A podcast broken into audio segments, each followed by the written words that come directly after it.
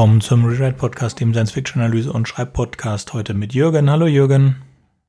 Hallo Sönke. Hallo Welt da draußen. Und mir Sönke. Und zum ersten Mal im neuen Haus mit Internet. Juhu. Wir sprechen heute zum 100. Du klingst ganz anders, Sönke. Hm? du klingst ganz anders, Sönke.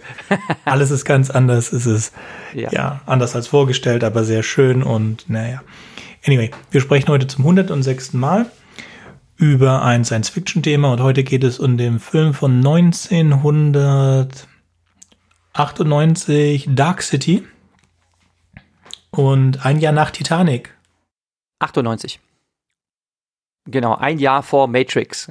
Genau, anders als in der vorher Genau, ein Jahr, ein Jahr vor, äh, ähm, ein Jahr, ja, jetzt hast du mir äh, reingequatscht.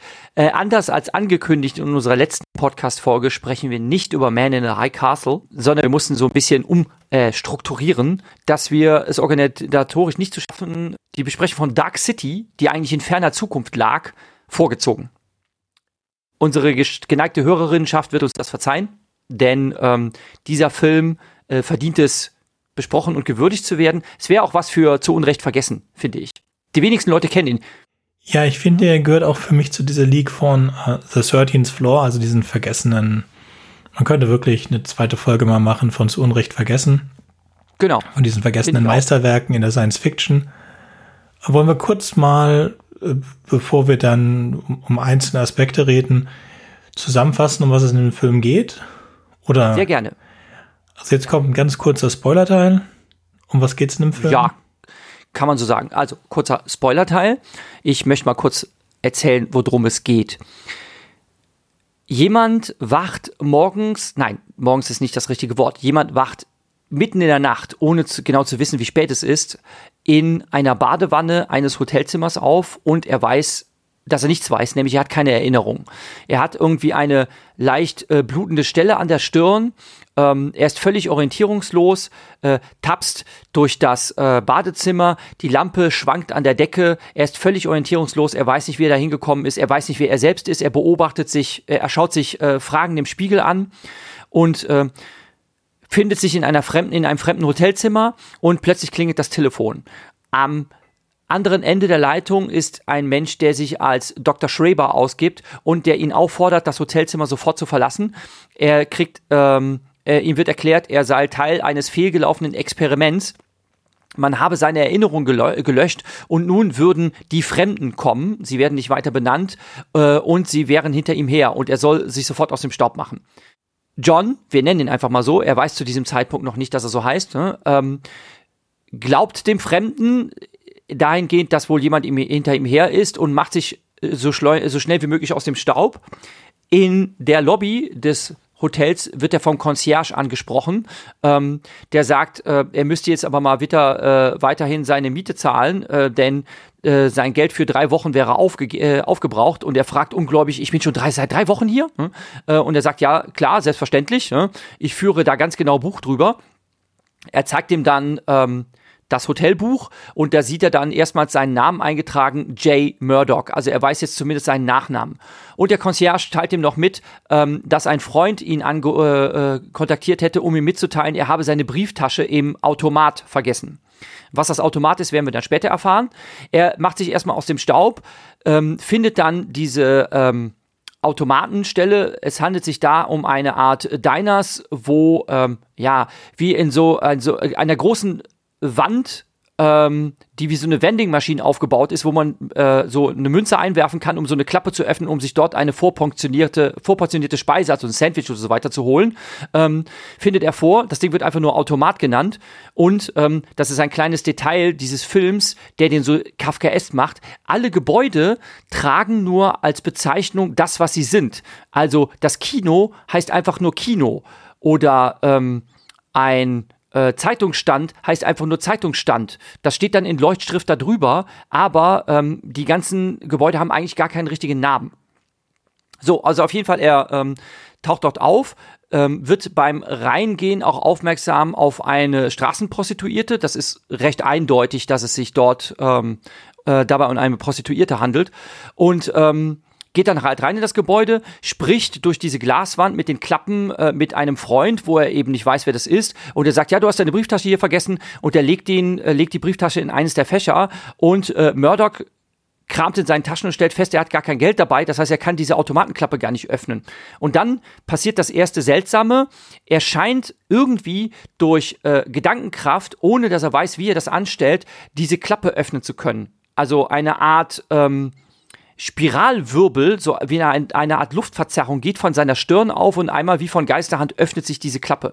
Also er scheint nicht nur sein Gedächtnis verloren zu haben, er scheint auch kein normaler Mensch zu sein, sondern er scheint irgendwelche übersinnlichen Fähigkeiten zu haben.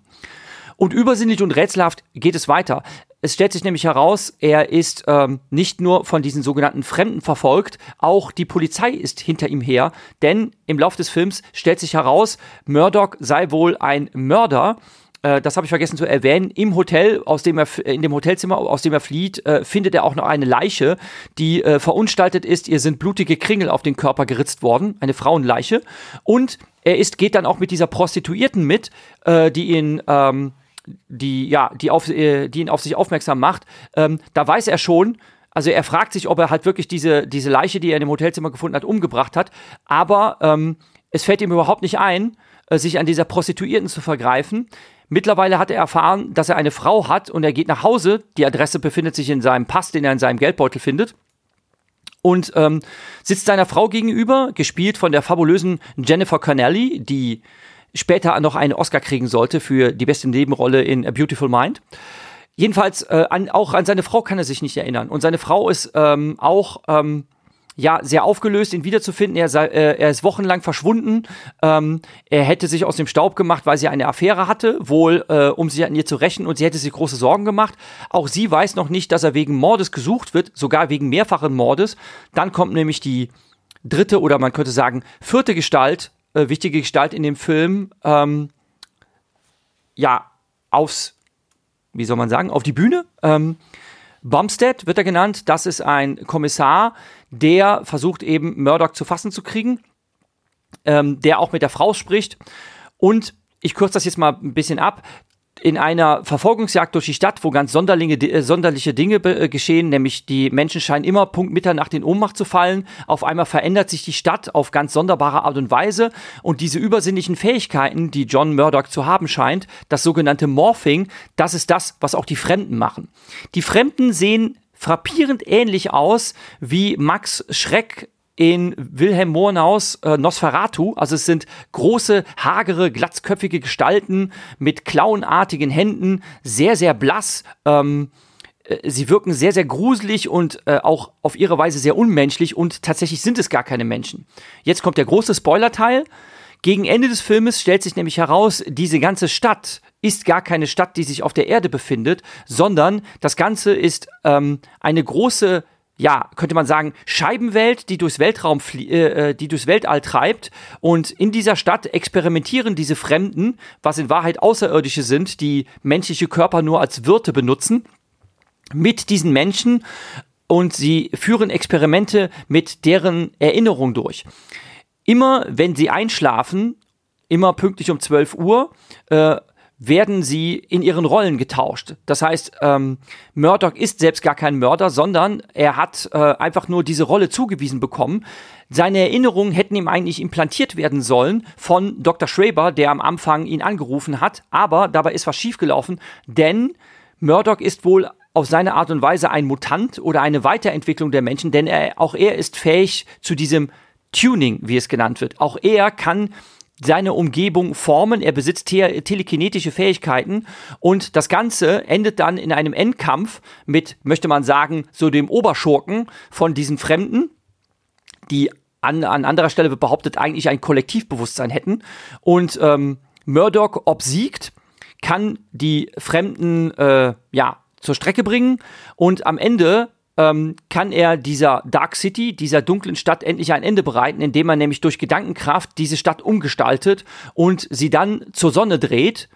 Vielleicht erschafft er auch die Sonne im Weltall und ähm, die Szene endet dann mit einer recht romantischen Szene, dass er um die Stadt herum ein künstliches Meer geschaffen hat und seine Frau, die mittlerweile nicht mehr seine Frau ist, weil sie auch eine neue Erinnerung implantiert bekommen hat, ähm, steht dort an diesem Strand, schaut auf das Meer hinaus und er steht neben ihr und ähm, sie heißt nun Anna, aber scheint ihn sofort sympathisch zu finden und das lässt natürlich mutmaßen, dass trotz aller ja, Erinnerungsimplantation, ähm, wahre Liebe und Sympathie, die man füreinander findet, oder Paare, die füreinander bestimmt sind, auch dadurch äh, nicht voneinander getrennt werden können.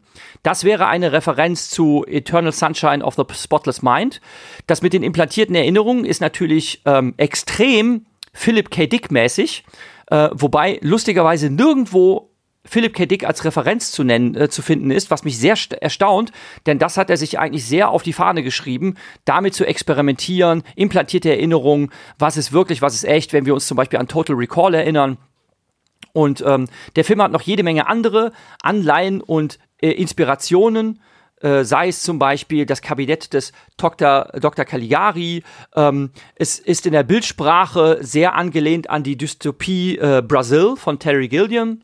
Und ähm, ja, viele andere Referenzen gibt es dazu. Und auch der, ähm, der Doktor, der den Namen Paul Schreber trä äh, trägt, ähm, hat auch seine Referenz von einem namensgleichen äh, Doktor, der sich mit dem Thema Schizophrenie beschäftigt hat. Habe fertig. Dr. Mhm. Strangelove, weil er genauso spricht, der aber auch nur ein Charakter ist. Ah ja, egal. Ähm, gehen wir mal erst einmal zu den Sachen, die ich lustig genau, das fand. Ist ein lustiger Zufall, da hast du recht. Der Hauptdarsteller, Rufus, der spielt auch in der Amazon-Serie mit The Man in the High Castle, die wir nicht besprechen werden, weil wir sie alle nicht geguckt haben, sondern wir wollen nur das Buch besprechen. Ja.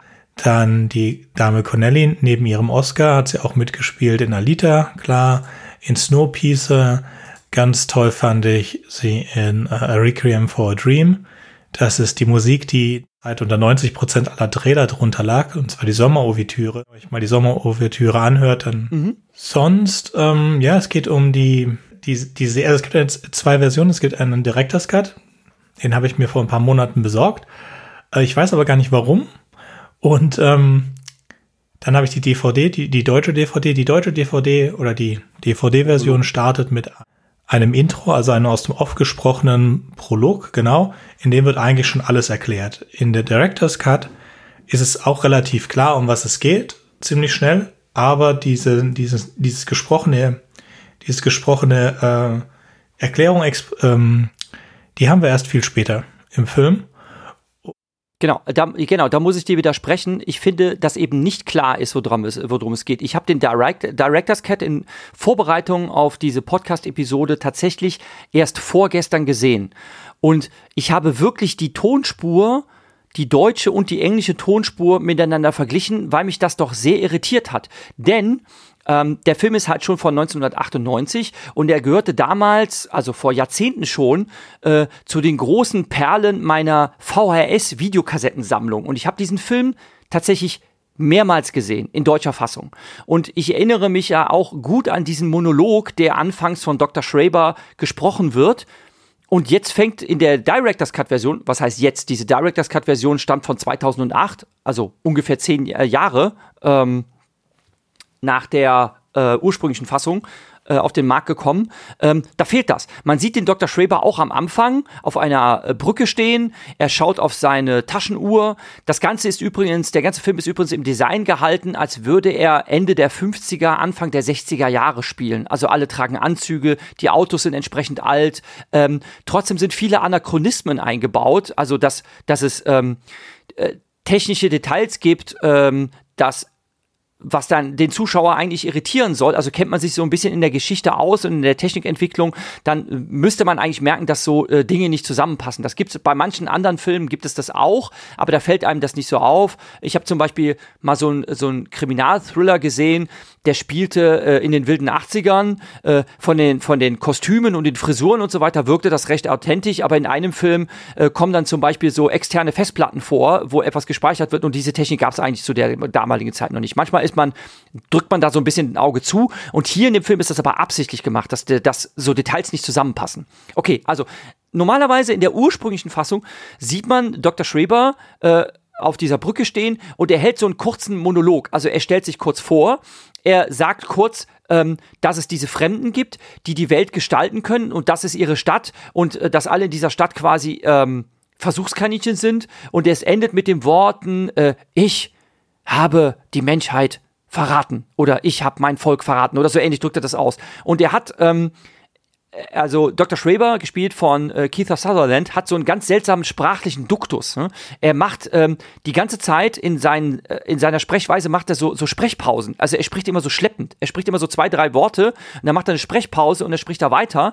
Und ähm, das korrespondiert auch mit seiner Gestalt. Also er hat ein äh, hängendes Augenlid und er zieht ein, ein Bein nach und so wie er sich humpelnd bewegt, so humpelnd ist auch seine Sprechweise. Und ich dachte erst, das wäre so ein, so ein Goof in der deutschen Fassung. Ich kannte ja damals nur die VHS, aber auch im englischen Original spricht er so. Und im Director's Cut wird einem halt dieser einführende Monolog vorenthalten und man muss sich das alles zusammenreimen. Also der Begriff Tuning zum Beispiel, der wird im Laufe des Films erwähnt und man muss sich dann eben zusammenreimen. Okay, dieses Tuning meint eben diese telekinetischen, ähm, gestaltformenden, morphenden äh, Fähigkeiten, die die Außerirdischen haben und noch so ein paar andere Dinge. Ähm, und ich, ich weiß nicht, ich glaube, Sönke, du, du erliegst da einem Irrtum, dass wenn du den Film schon kennst und ja eben schon alles weißt, was da an ähm, Offenbarung kommt und was die Zusammenhänge sind, dann glaube ich, betrügst du dich so ein bisschen selbst, dass das alles ganz klar wäre. Ich habe mir echt Mühe gegeben, den Film zu schauen, jetzt eben mit dieser, ähm, mit dieser Information im Hinterkopf, dass ich das eben nicht weiß. Ne? Und dass ich eben nicht diese einführende Erklärung habe. Das war nämlich damals tatsächlich der Filmverleih, der das durchgedrückt hat, dass ähm, dieser einführende Monolog am Anfang des Films gesetzt wurde, weil das Testpublikum sich mit diesem Film sehr schwer getan hat. Ähm, viele Sachen wurden nicht verstanden. Es gibt zum Beispiel, ich habe das ja eben bei dem Summary erzählt, ähm, es gibt zum Beispiel irgendwann diese Offenbarung, dass diese Stadt gar nicht sich auf der Erde befindet. Tatsächlich offenbart auch Dr. Schraber, er weiß gar nicht, wo sie herkommen. Also er, er weiß eigentlich gar nicht, dass es die Erde gibt. Er weiß gar nicht, was die Menschen sind. Er weiß nur, sie sind halt humanoide Lebenswe Lebewesen, die in dieser Stadt leben, aber ähm, er hat keine Erinnerung an seine Vergangenheit, so wie alle anderen auch keine Erinnerung haben. Es sind alles implantierte, ist alles implantiertes Wissen. Ähm, er wurde nur quasi dazu gezwungen, den anderen zu helfen, aber in einer Rückblende wird gezeigt, er selbst wurde dazu gezwungen, seine eigenen Erinnerungen zu löschen. Das wird eben gemacht Deshalb wacht Murdoch äh, anfangs auf mit dieser blutenden Stelle auf der Stirn. Äh, ihm wird nämlich immer eine Spritze an die Stirn gesetzt und damit werden die Erinnerungen implantiert und alle anderen, die davor waren, gelöscht und Dr. Schraber soll das halt machen. Jedenfalls, ähm, wenn man diese Informationen am Anfang nicht hat, dann hat man wirkliche Schwierigkeiten, sich das alles zusammenzureiben, weil man eben die Dialoge genau verfolgen muss. Und das Testpublikum hat viele Dinge nicht verstanden und sich auch an vielen Dingen gestört. Beispielsweise, ähm, tut sich der Kommentar äh, Kommissar, weil er auch merkt, dass viele Dinge da nicht zusammenpassen und ähm, zum Beispiel fragt Murdoch ihn in einem Gespräch, können Sie sich eigentlich erinnern, wann Sie das letzte Mal am Tag unterwegs waren? Ist Ihnen eigentlich aufgefallen, dass es ständig Nacht ist? Wann waren Sie das letzte Mal am Tag äh, unterwegs? Wie lange ist das her? Ne? Ist das Tage her? Ist es Wochen her? Ne? Denn immer nur werden diese Versuchskaninchen für ein paar Stunden wachgelassen und dann wird wieder neu rum experimentiert, wieder werden Rollen getauscht und sonst irgendwie was und niemand kann sich in seinen diffusen, implantierten Erinnerungen überhaupt daran zurückentsinnen, wann er das letzte Mal am Tag unterwegs war, obwohl sie diffuse Erinnerungen an die Vergangenheit haben. Aber immer wenn man genau nachfragt, wie kommst du zum Beispiel ähm, da und dahin, ähm, wie kommst du an den Strand, an dem du in deiner Kindheit doch so oft gewesen bist, dann merken sie, ja, du musst doch nur die, hm, jetzt fällt mir doch tatsächlich nicht ein, wie die Straße hieß, wo man runterfahren muss, äh, um zu Shell Beach zu kommen und so weiter. Also, wenn man nachfragt, merken die Leute, dass sie eigentlich nicht zusammenpassende Erinnerungslücken haben. Jedenfalls, ähm, Bumstead und Murdoch äh, erreichen die Grenze dieser Stadt. Sie äh, äh, stellen fest, Shell Beach gibt es gar nicht. Sie stehen nur vor einem Plakat, äh, was immer äh, Vorlage für irgendwelche Postkarten für künstliche Erinnerungen war. Und ähm, sie reißen das Plakat ein. Dahinter befindet sich eine Backsteinmauer und sie schlagen diese Backsteinmauer ein. Und hinter dieser Backsteinmauer befindet sich nichts. Sie blicken hinaus in das Weltall.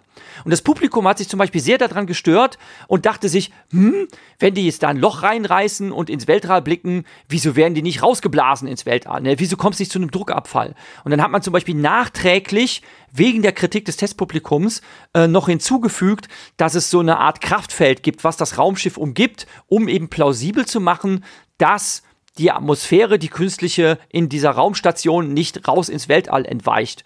Und viele andere Dinge musste man tatsächlich zurechtschreiben. Der, der Rohschnitt dieses Films, wenn man da mal so ein bisschen nachgräbt, war unfassbar anders. Also zum Beispiel ähm, sollte Murdoch eigentlich in der ursprünglichen Version am Ende der Prozess gemacht werden, wegen seiner Morde, die er eigentlich gar nicht begangen hat. Äh, außerdem sollte Schreber, ähm, das muss man sich sehr martialisch vorstellen, eigentlich lebendig gehäutet werden in einer Entwurfsfassung. Der Film hätte unter Umständen in seiner ursprünglichen Entwurfsfassung viel, viel krasser sein sollen und eigentlich ist es erfreulich, dass er nach mehrmaligen Umschreiben, also der Beginn des Drehbuchs, das war schon 1990, neun Jahre später erst war der Film fertiggestellt, da wurde vieles verworfen, umgestaltet, umstrukturiert und eigentlich kann man sich freuen, dass so ein richtig cooler, Kafkaesker, sehr gelungener Film daraus geworden ist und dass viele Sachen tatsächlich wieder verworfen wurden. Es ist jetzt ziemlich normal, dass sowas passiert.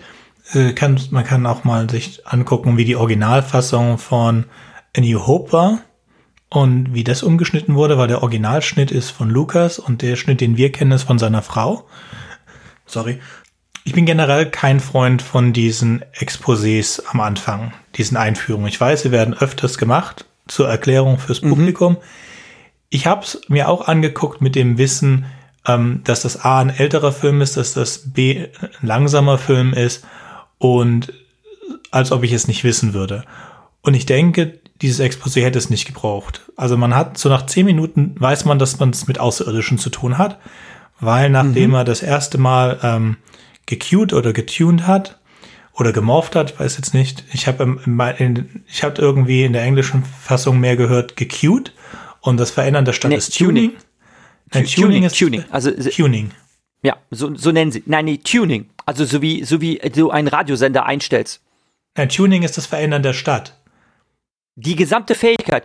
Die gesamte Fähigkeit wird Tuning genannt. Das ist die einzige Vokabel, die es gibt. Also sowohl diese geistigen Attacken, die sie gegeneinander führen, dass sie halt telekinetisch ähm, Objekte bewegen können und dass sie die gesamte Stadt umgestalten, all das wird Tuning genannt. Das ist diese Fähigkeit. Und die hat Murdoch eben auch wenn man so sagt, als Mutant. Er als normalsterblicher ja. Mensch sollte diese Fähigkeit eigentlich nicht haben, sondern die haben die Außerirdischen. Ich höre es aber die ganze Zeit, ich höre es, die, das, das Verändern der Stadt höre ich als Tuning, aber das. He can tune. Nein, da bist du im Irrtum. Tut mir leid. Mr. Buck. Oh.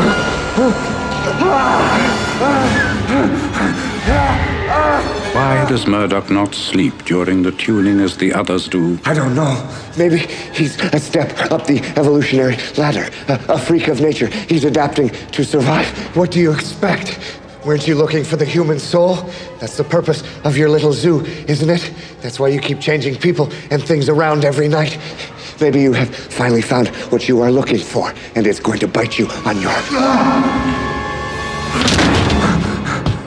It requires several of your lifetimes to master our gifts. The idea that a simple man could develop the ability to tune. It's absurd, I know.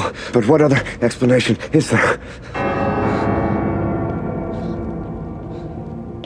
Das, ja, das ist schon die, die aber, aber Tuning, das Wort Tuning gibt's nicht. Das Tuning gibt's nicht. Nee, wirklich nicht. Ist nirgendwo nachzulesen. Dieses Wort, was du da glaubst zu hören, da bist du im Irrtum.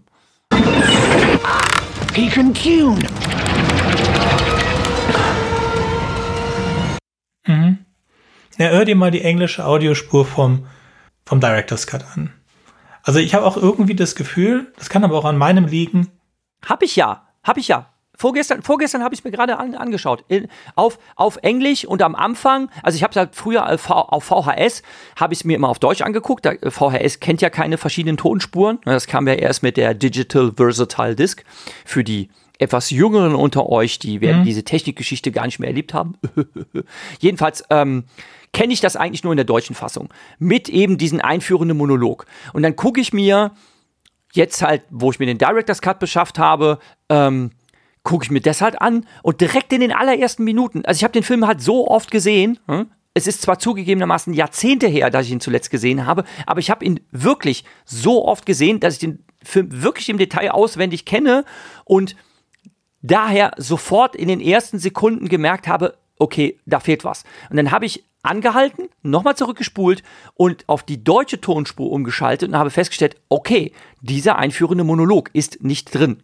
Der fehlt. Und dann habe ich halt nachgelesen, okay, Director's Cut 2008 wurde der Monolog wieder rausgenommen. So wie es eigentlich auch der Regisseur, den haben wir übrigens noch gar nicht äh, erwähnt, Alex Proyas hat diesen Film gemacht, er hat auch das Drehbuch geschrieben und er zeichnet unter anderem verantwortlich auch für The Crow.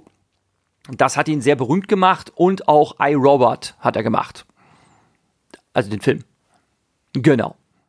Mhm, mit Will Smith. Und er ist einer von drei Credits auf dem Drehbuch. Genau, Lem Dobbs und David S. Goyer. Genau, die mir aber beide nichts sagen. Ja, einer von denen hat einen Film geschrieben, der heißt Kafka und beim Tro äh, groben Drübersehen sieht es sich danach. Der hat Kafka Film, gemacht. Ja. der Film Kafka okay. ist toll. Ist das der Prozess? Weil es sah so aus, als sei es der. Wie gesagt, ich habe es nur kurz drüber gelesen. Was? Nein, es gibt einen Film, der heißt Kafka. aber dann ist es ein ganz was anderes. Auf jeden Fall hat er den, einer der ja, war eigentlich gar nicht der Punkt, sind wir jetzt äh, weit abgekommen davon, was ich eigentlich sagen wollte. Ich finde, man hat relativ schnell am Anfang halt, weiß man, dass es sich da um Außerirdische handelt und diese Einführung, dass er diese Mindkräfte hat, diese telekinetischen Kräfte im Automaten hat man auch relativ schnell. Generell ist es langsam. Ich finde die Dialoge sehr schön. Ähm, so, so, so Sachen wie das der Kommissar, der Kommissar sagt zum Beispiel, ähm, niemand hört jemals auf mich. Äh, mhm. Es ist sehr nett gemacht und was, was ich halt, also darauf wollte ich eigentlich hinaus mit diesem Queuing. Ich habe auch anders das Gefühl gehabt, dass da Tuning. Ich habe, ich höre da Queuing, Tuning.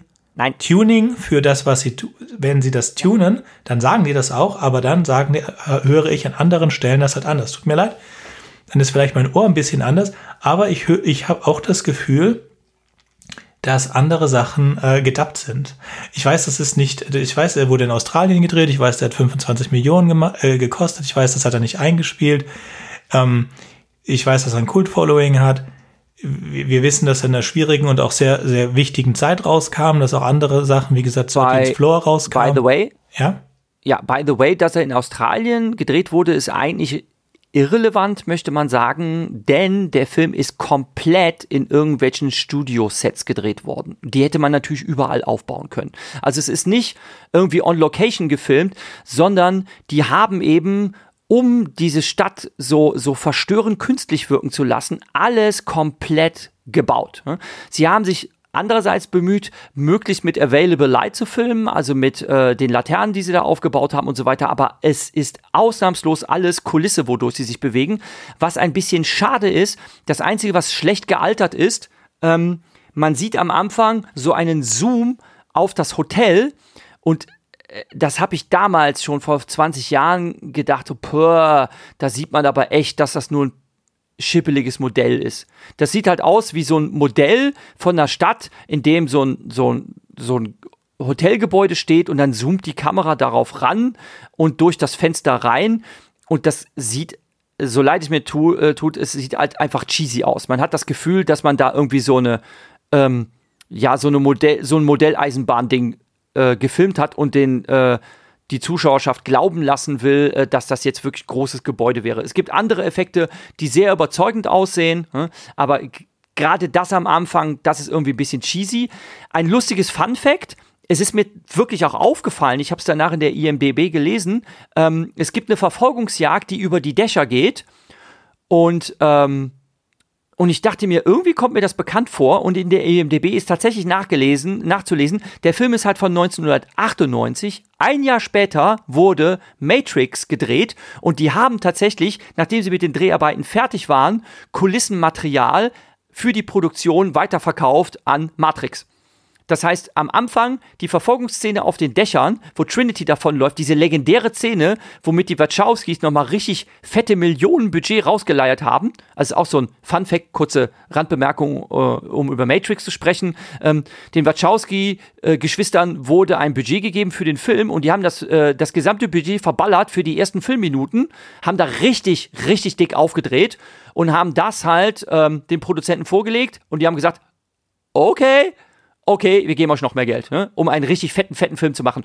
Und diese Verfolgungsszene auf den Dächern, das ist tatsächlich dieselbe Kulisse, die man in Dark City zu sehen kriegt und man erkennt das tatsächlich wieder. Fand ich witzig, dass, also, dass mir tatsächlich auch aufgefallen ist. Nur so nebenbei. Mhm. Mhm. Was dir immer auffällt. Ja. Das ähm, hab ich rausgebracht, oh mein Gott. Ist gar nicht wichtig gewesen. Okay, ähm, dann möchte ich was anderes ansprechen. Die U-Bahn. Ja, gut, du hast es wieder, dann du zuerst.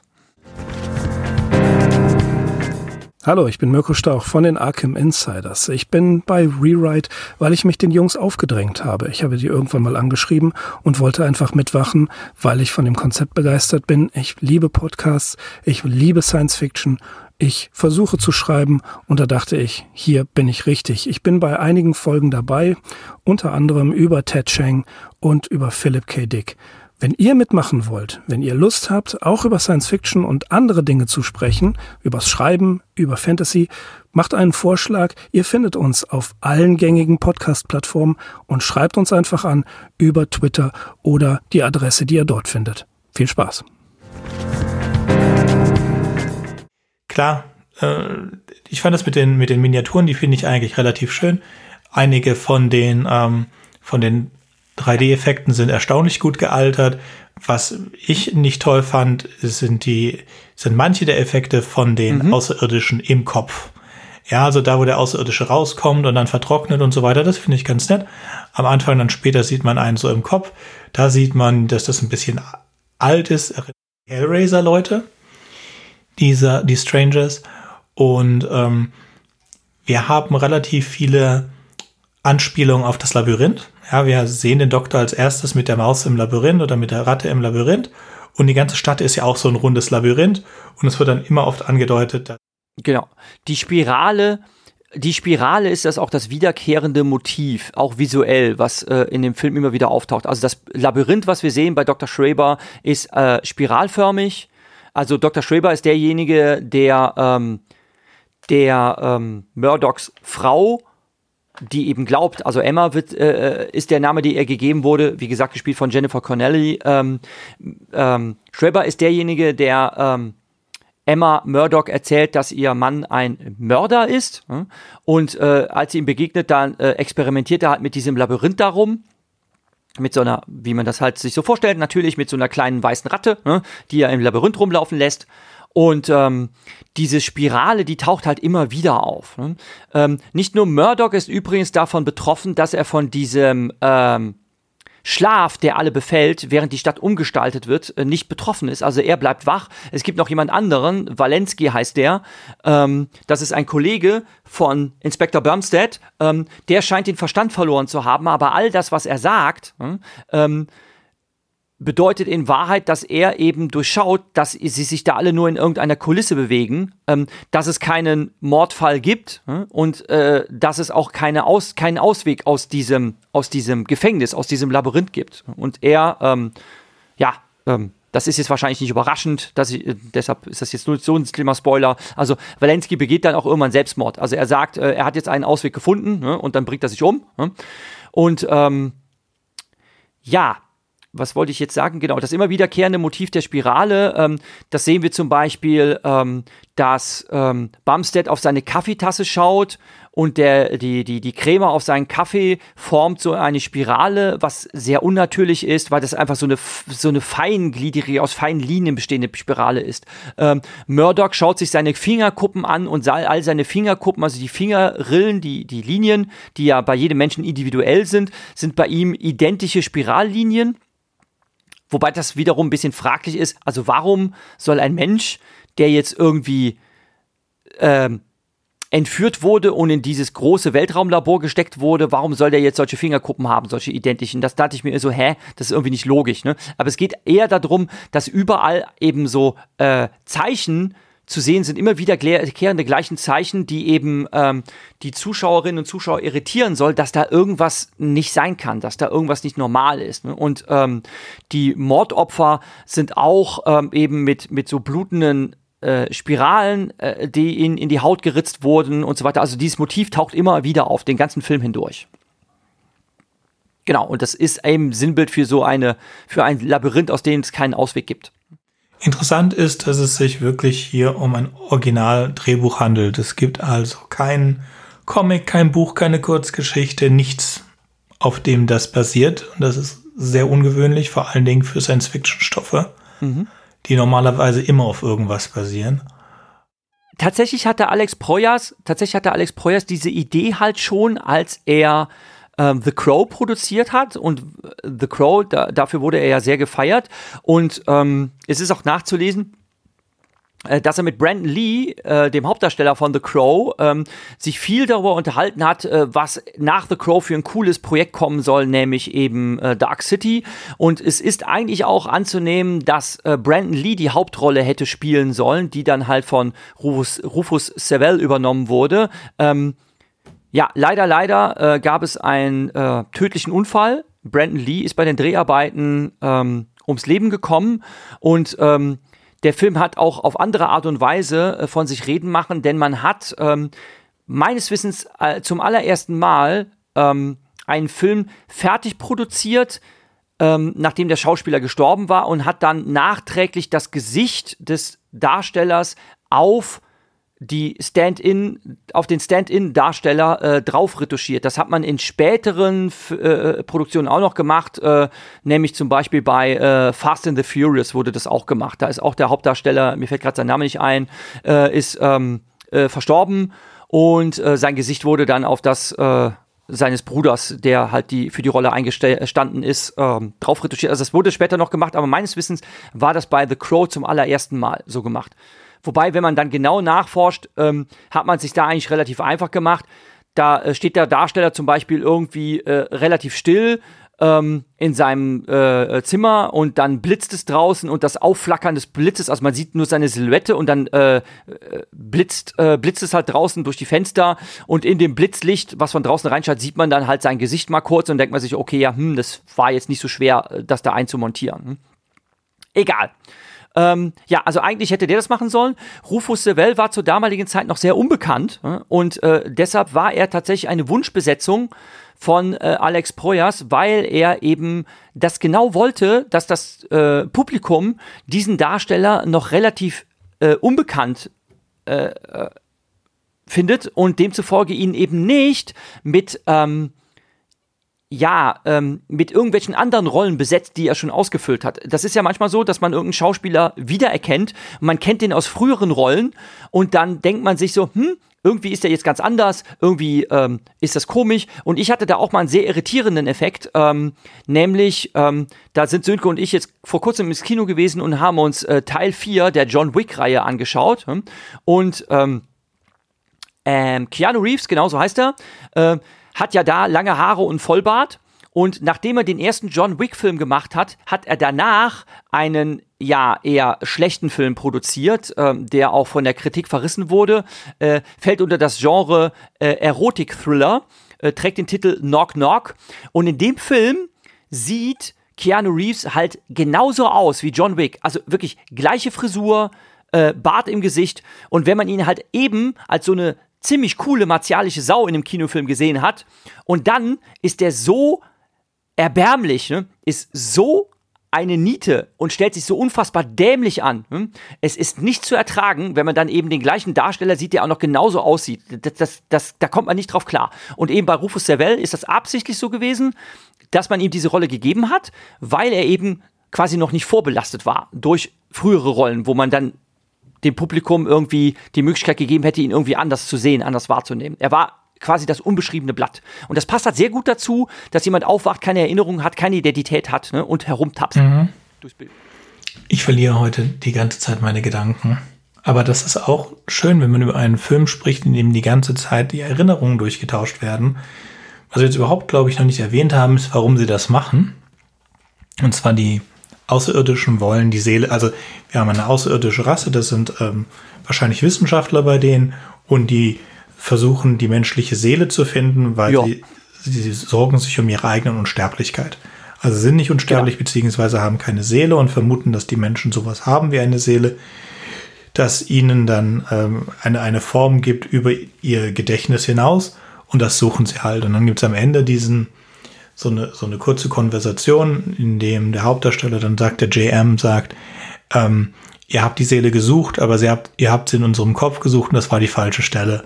Das war, ist nice auf eine way. Aber was ich mich gefragt habe, ist, wann ist er denn eigentlich mit seiner äh, Frau da zusammengekommen und waren die denn wirklich verliebt und ähm, das ist, das ist doch auch alles nur eingetragene Erinnerungen und dann sind sie am Ende doch wirklich verliebt und was auch immer. Ja, das war ganz, das ist ein der Schluss, der so ein bisschen romantisch endet, der ist so ein bisschen, ja, der ist so ein bisschen schal.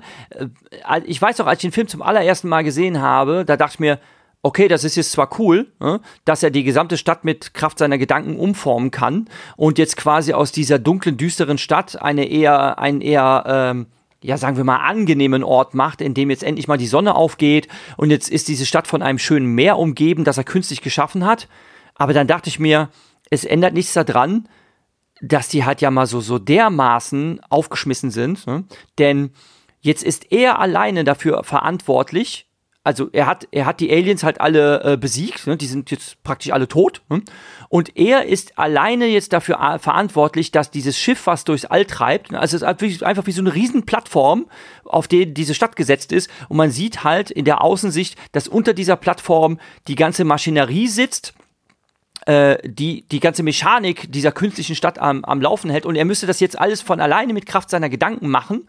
Und dann dachte ich mir, hm, was ist denn jetzt, wenn der vielleicht auch mal schlafen muss? Ne? Ähm, fällt dann alles auseinander? Oder was ist, wenn er alt wird und stirbt? Ne? Dann sind, also eigentlich, ich dachte mir äh, direkt am Ende des Films, okay, die sind alle tot geweiht. Die sind, also die sind alle sowas von erledigt. Ne? Ähm, keine Chance und wenn man, je, je, länger man drüber nachdenkt, so, wo sind die Energieressourcen dafür? Ne? Ähm, kann er dieses Schiff irgendwie lenken? Tatsächlich ist auch zu lesen, dass denkbar gewesen wäre, von diesem Film ein Sequel zu machen, dass man eben sich fragen könnte, okay, er hat jetzt einfach so eine unglaubliche Power und könnte er von dieser Macht korrumpiert werden? Ähm, kommt dieses Raumschiff vielleicht irgendwo an? Und ich sage, boah, wunderbar, dass man das nicht gemacht hat, dass man kein Sequel versucht hat dazu zu produzieren das, boah, das wäre schrecklich gewesen. Das wäre wahrscheinlich so gewesen wie Highlander 2. Da hat man auch eine richtig tolle Geschichte, aber mal so dermaßen vermorkst, ne? Das hätte man niemals tun dürfen.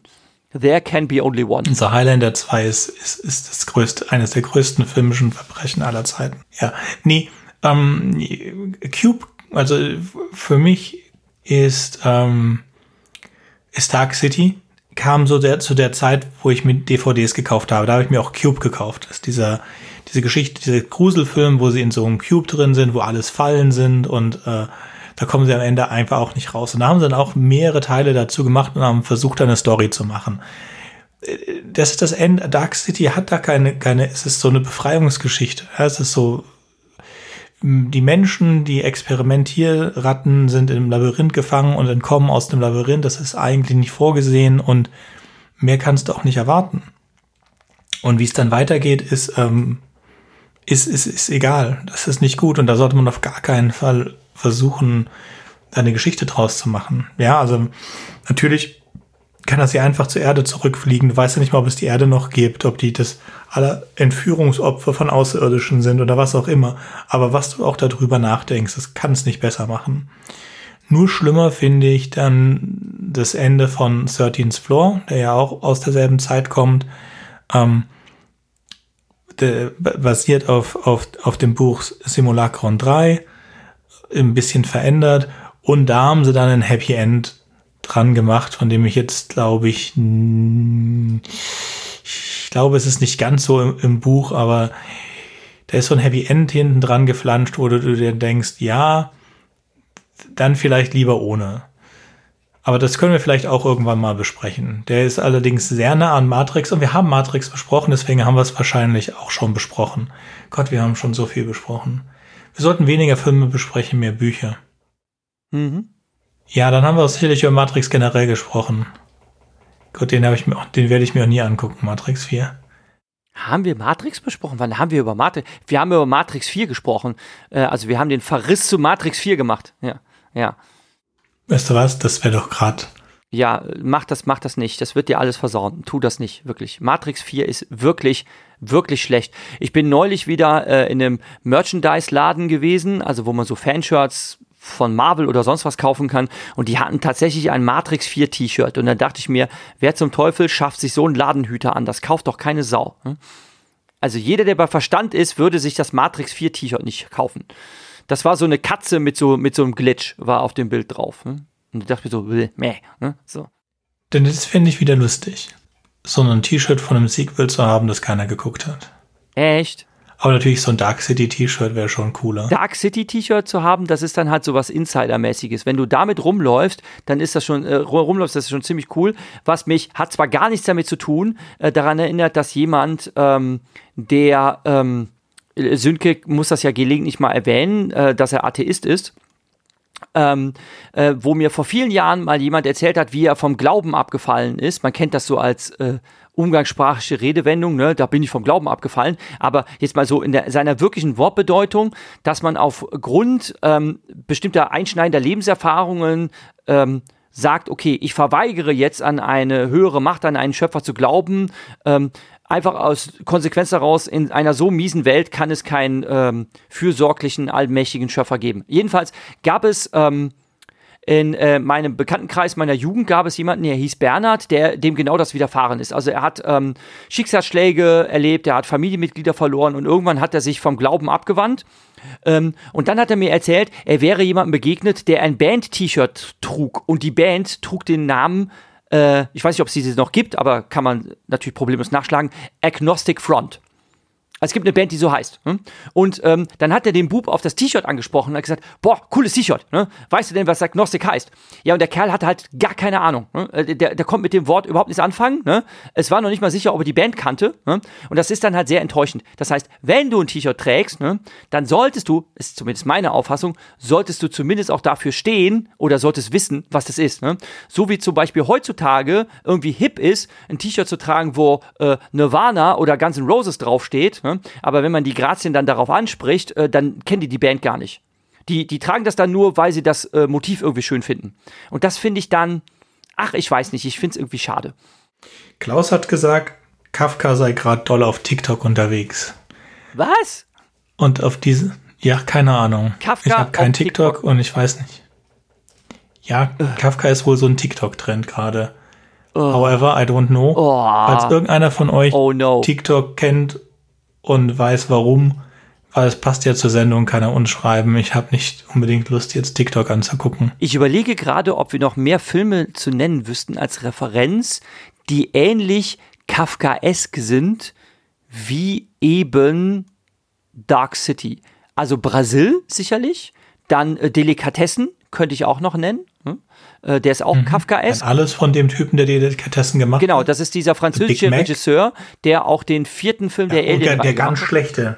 Nein, der ist eigentlich. Das ganz schlechte Ding, was er nein, da gemacht hat. Nein, pass auf. Der vierte Alien-Film, der ist eigentlich gar nicht so schlecht. Er wird nur nach hinten nein, raus. Ich meinte das nicht. Er wird nach hinten raus unglaublich mies. Und äh, wie man so sagt, der erste Eindruck ist der wichtigste, aber der letzte der bleibende. Und wenn du einen Film siehst, der zum Schluss so unfassbar schlecht wird, dann verdirbt dir das den gesamten Film. Ähm, leider ist es so. Ich meine den Film, den er gemacht hat mit den Robotern für Netflix. Ach so. Doch, den hast du auch geguckt. Den hast du gesagt, dass du den aus dem Gehirn hämmern wirst. So schlecht war der. Aber der schon Kafka ist. Äh, da bin ich jetzt überfragt. Da weiß ich jetzt gar nichts von Robotern für Netflix. Nein, nein, das ist ein richtiger Spielfilm. Es ist so eine, so, so es gibt so Menschenroboter, so, und die nehmen die Menschen gefangen und dann gibt es doch noch irgendwie, also es ist halt genau, ähm, es ist genau halt ein Film, der in der Art ist von dem Regisseur, nur ist er total überdreht diesmal. Äh, Da siehst du mal, dass ich den über erfolgreich auf meinem Gehirn gehämmert habe, denn im Moment fällt es mir nicht ein. Hatte der, war der Teil der Loch, Death and Robot-Reihe oder wovon reden wir gerade? Ich, ich erinnere mich wirklich nicht. Ja, Pans Labyrinth ist dann weniger Kafkaes als magischer Realismus. Okay, okay. Also ich erinnere mich wirklich nicht, aber äh, das gibt es bei anderen Regisseuren auch. Äh, Guillermo de Toro hat richtig tolle Filme gemacht und hat auch andere Filme gemacht, die ich wirklich meh finde, wie äh, Pacific Rim. Pan, genau, Pan's, La ja, Pan's Labyrinth ist aber zumindest tendenziell Kafkaesk, bis er halt zu diesen äh, ja, möchte man wirklich sagen, Erwachsenen-Szenen kommt. Ne? Also der Film kippt halt irgendwann um. Es ist halt ein Märchen für Erwachsene und irgendwann wird der so krass verstörend brutal, wo man sich denkt, okay, den kann man nicht mit Kindern und auch nicht mit Teenagern gucken. Ne? Ähm, da kippt er halt wirklich um. Ne? Und ähm, ja, aber er hat trotzdem vieles Kafkaeskes an sich, aber ähm, ja, Guillermo del Toro hat auch andere Sachen gemacht, wie im äh, Pacific Rim, den finde ich, boah, ist der schlecht. Ne? Äh, furchtbar. Da helfen auch die ganzen Effekte nicht. Ne? Äh, Pacific Rim, das ist Nee, ich habe den ersten geguckt, dann hatte ich auf keine weiteren mehr Lust. Das ist, das ist wie, ähm, das ist wie Transformers im Wasser. So was Blödsinniges. Oh, Nur der erste ist okay. Ja, finde ich schrecklich. Ne? So, ja. Transformers habe ich nicht geguckt. Ist egal. Wir kommen jetzt arg weit ab. Wir kommen jetzt arg weit ab und ähm, ja, das ist, wenn man halt kein, das ist halt, wenn man kein Skript hat für die Podcast-Folge. Normalerweise ist es halt so, ne, liebe Hörerinnen und Hörer da draußen, dass wenn wir etwas besprechen und das im Team machen, dass wir uns schön aufteilen. Zum Beispiel macht Fabian meistens ähm, so ein kurzes Porträt des Filmemachers, des Regisseurs, des Autors oder sonst was. Haben wir diesmal nicht vorbereitet. Ne? Ähm, ich habe jetzt halt mal so aus der Lameng, wie man dem Rheinland sagt, ähm, die Handlung des Films zusammengepasst, äh, gefasst und jetzt ähm, ja, aber so ist das, wenn man improvisiert. Wir, wir reden jetzt recht konzeptlos über diesen Film, ohne uns jetzt irgendwie sowas vorher geskriptet zu haben. So total live, wie das hier gerade. Ja. Hast du sehr schön gemacht. Das ist so, ich muss auch sagen, wir haben ja entschieden erstmal das Thema. Und ich habe bei Filmen immer das Gefühl, dass das, ich stehe immer hinter den Filmen und ich stehe hinter dem Thema, mhm. aber ich finde zu Büchern immer mehr interessante Sachen raus. Na, aber ja, zu Problem Filmen. Ist, das, vielleicht ist das sagen, Problem okay, hier, dass, so wie du äh, sagst, der Film hat wirklich nur aus einem Drehbuch hervorgegangen ist und keinerlei literarische Vorlage hat. Das heißt, wir haben keine Vergleiche, ähm, wir haben keine Abweichung von, von Buch und Film ähm, und, und, so weiter mhm. und so mhm. weiter. Also wir haben jetzt nicht so viel, was Gesprächsstoff hergibt. Wobei der Film natürlich schon einem sehr stark vorkommt wie so eine Comic-Verfilmung. Also man könnte sich das sehr gut als Graphic Novel vorstellen und auch als wirklich tolle, gema toll gemachte Graphic Novel. Ne? Aber ähm, die hat es halt nie gegeben. Also ganz, erst einmal, es ist hervorragend, stilistisch, schauspielerisch, stimmungsmäßig, er ist langsam und ähm, beeindruckend. Das ist auf jeden Fall ein Juwel, das man gesehen haben sollte. Ähm, es ist jetzt kein kaum, es ist jetzt kein Action-Meisterwerk, wenn man dann sollte man vielleicht John Wick gucken. Ja. Ja, ja, John Wick Actionmeisterwerk, das lassen wir mal außen vor. Aber ähm, da gebe ich dir recht, es ist leider so, dass der Film unglaublich besticht durch seine kafkaeske Atmosphäre. Leider, leider wird er in den letzten zehn Minuten beim Endfight wird der extrem cheesy. Ähm, es ist auch nachzulesen, dass Alex Preuers sich damals bei der ähm, Kinofassung des Films sich noch sehr darüber geärgert hat, dass ihm selbst diese Special Effects, also diese, diese spiralförmigen Luftwirbel, die von der Stirn ausgehen, dass ihm das auch zu cheesy aussah. Also das war ihm nicht gut genug gemacht und er freute sich, dass er für den Director, Director's Cut so in der Nachproduktion einiges nachbessern konnte.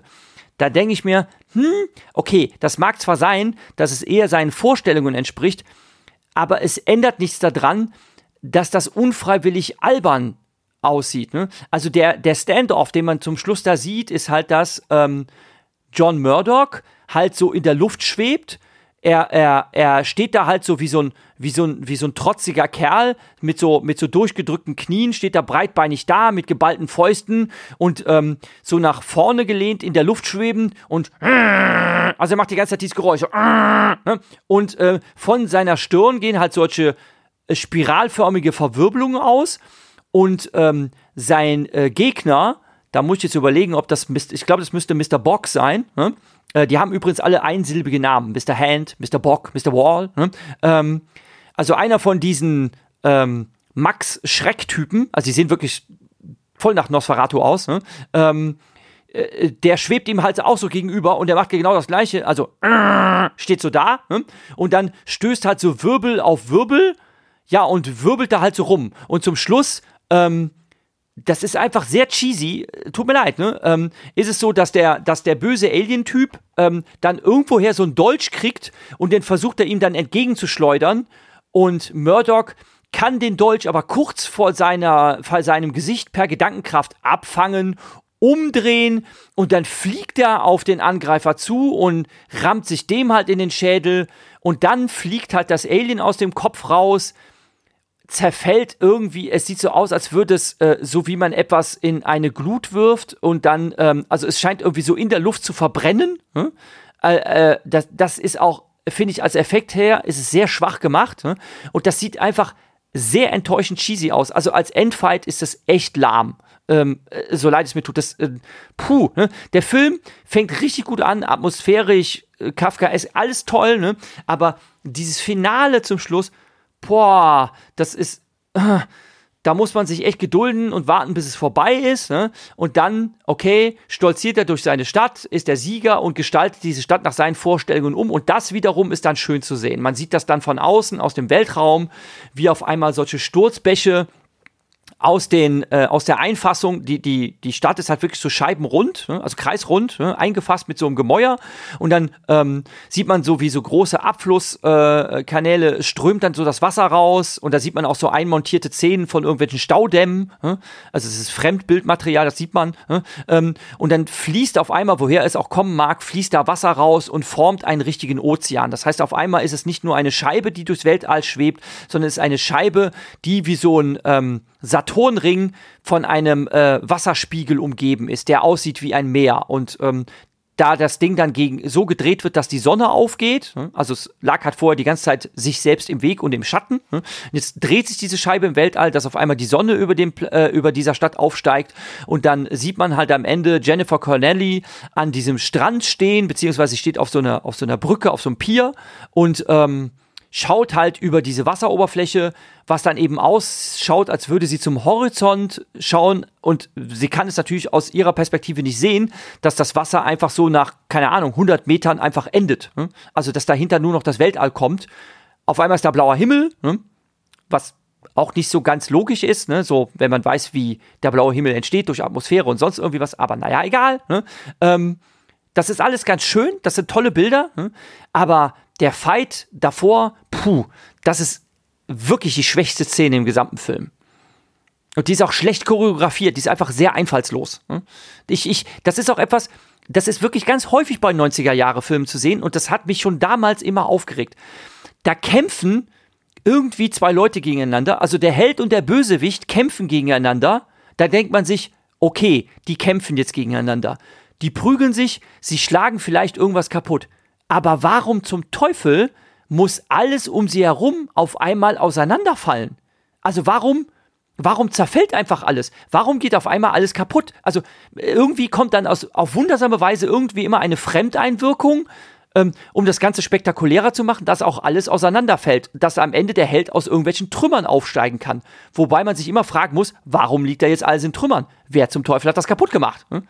Wieso? Also es ergibt einfach keinen Sinn. Das, das, das ärgert mich seit jeher. Das ist wirklich ein typischer stilistischer Griff der 90er Jahre, was andauernd gemacht wird. Immer gibt es einen Endfight und immer fällt alles auseinander. Warum auch immer. Leider. Das ist so die Kritik, die ich an dem Film habe. Haben wir mitbekommen, wenn wir jemals Darkstar machen werden, dann machen wir. Darkstar? Genau. Uh, also wenn, wenn es nächstes Mal, wenn jetzt nächste Stelle hier Darkstar so. Ne? hört, dann haben wir immer noch keinen Termin gefunden für The Man in the High Castle. Ansonsten beim nächsten Mal hier The Man in the High Castle. Jürgen hatte heute einige Aussetzer. Ich brauche auf jeden Fall dein Recording. Ähm, vielleicht liegt es an meinem Internet. Ach so. Das schneidest du nachher raus aus dem Podcast, ne? Wir haben noch nicht aufgelegt, das hätten wir danach noch sagen können. Aber okay, ja. Kriegst du dann. Ach so, gut. Genau, liebe Hörerinnen und Hörer, dass ihr merkt, was soll denn das heißen? Nein. Geistige Aussetzer oder was? Hä? Verbale Entgleisungen, die bleiben alle drin. Nicht, ja doch, nein, nein, heute wird nicht geschnitten. So, wir, wir, wir, wir sind bald wieder zurück zu, zur alter Größe ähm, mit dem ganzen Team und allem. Äh, wir sind hier wirklich in letzten Zügen, dass das Studio aufgebaut wird und alles super. Ähm, mit wir, mit wir meint Sönke seine Frau und sich und wer auch immer da noch helfen mag. Ich sitze wie immer hier im, in meinem Homeoffice an meinem, an meiner Maschine mit meinem äh, schibbeligen Mikrofon. Und ich bin total neidisch. neidisch. Du weißt nicht, wie unaufgeräumt mein Büro ist. Ihr könnt ihr Weil du hast, du, hast, du hast ein Homeoffice, das naja, funktioniert. Ich hatte doch Aussetzer, ich hast du doch nix. gesagt. Anyway, das weiß wer nicht, ob das nicht an mir gelegen hat, aber Aussetzer waren trotzdem da. Okay, das kann natürlich sein, dass es an dir liegt. Es liegt im Zweifelsfall an dir. Da können wir uns drauf einigen. Das kann ich einfach so stehen lassen. okay, gut. Also dann ja. auf Wiederhören. Danke, dass ihr uns zugehört habt. Bis zum nächsten Mal. Tschüss.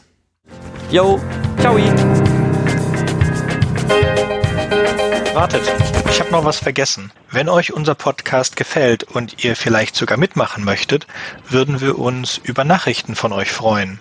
Ihr erreicht uns unter anderem über podcast at rewrite-podcast.de, Twitter oder Reddit. Über Kritik und Kommentare freuen wir uns natürlich auch. Ihr könnt uns unterstützen, indem ihr uns weiterempfehlt und bewertet, zum Beispiel auf iTunes, Spotify oder YouTube oder auf jeder anderen Podcast-Plattform, die uns führen. Zum Mitmachen braucht ihr nichts weiter zu haben als ein Headset und das kostenlose Programm Studio Link Standalone. Ihr könnt eigene Themen vorschlagen oder ihr sucht euch etwas aus unserem Sendeplan aus. Den Sendeplan und die weiterführenden Links findet ihr unter rewrite-podcast.de slash mitmachen. Und ihr könnt auch bei unserem Geschwister-Podcast Podyssey reinhören. Podyssey veröffentlicht alle zwei Wochen eine Kurzgeschichte aus den Genren Fantasy und Science Fiction. Wenn ihr ein paar von unseren tollen Podcast-Aufklebern haben möchtet, dann schickt uns einfach eine Nachricht mit eurer Adresse und wir schicken euch Aufkleber. Tschüss! Thank